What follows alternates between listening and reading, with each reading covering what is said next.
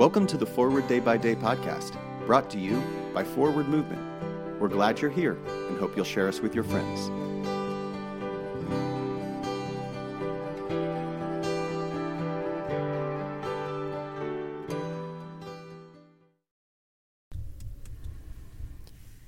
Today is Tuesday, March 15th.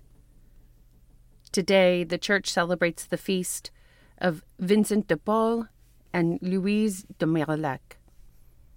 Today's reading comes from Mark chapter 3 verse 19b. Then he went home.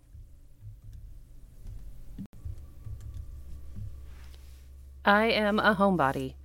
Home is where I can rest alone or be with friends. It's where I have my devotional chair, a quiet nook where I reflect and pray. Mark tells us that Jesus departs to the sea with his disciples and is followed by a great crowd of people. It must have been exhausting to have throngs of people pressing on him, wanting to be healed, needing something from him, so he goes up the mountain, calls some of his followers, and appoints them to proclaim his message. It must have been a relief for him to know that he would have faithful companions to carry on his ministry. Perhaps when he went home, Jesus wanted to talk to his mother, his siblings. Maybe he wanted to go to his room, flop down on his mat, and sleep. Maybe he wanted to pray. Whatever the case, he knew that home would be a place of rest and renewal, a place where God would give him all he needed. Today we pray for the Diocese of Kinkizi, Uganda. Today's moving forward.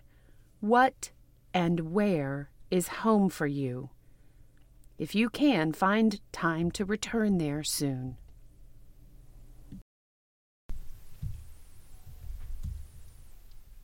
I'm Rebecca Hatch, and it's my pleasure to read this month's Forward Day by Day Meditations, written by Mary Lockie. A general thanksgiving. Let us pray. Accept, O Lord, our thanks and praise for all that you have done for us. We thank you for the splendor of the whole creation, for the beauty of this world, for the wonder of life, and for the mystery of love. We thank you for the blessing of family and friends, and for the loving care which surrounds us on every side. We thank you for setting us at tasks which demand our best efforts, and for leading us to accomplishments which satisfy and delight us. We thank you also for those disappointments and failures that lead us to acknowledge our dependence on you alone. Above all, we thank you for your Son, Jesus Christ, for the truth of his word and for the example of his life. For his steadfast obedience by which he overcame temptation, for his dying, through which he overcame death, and for his rising to life again, in which we are raised to the life of your kingdom.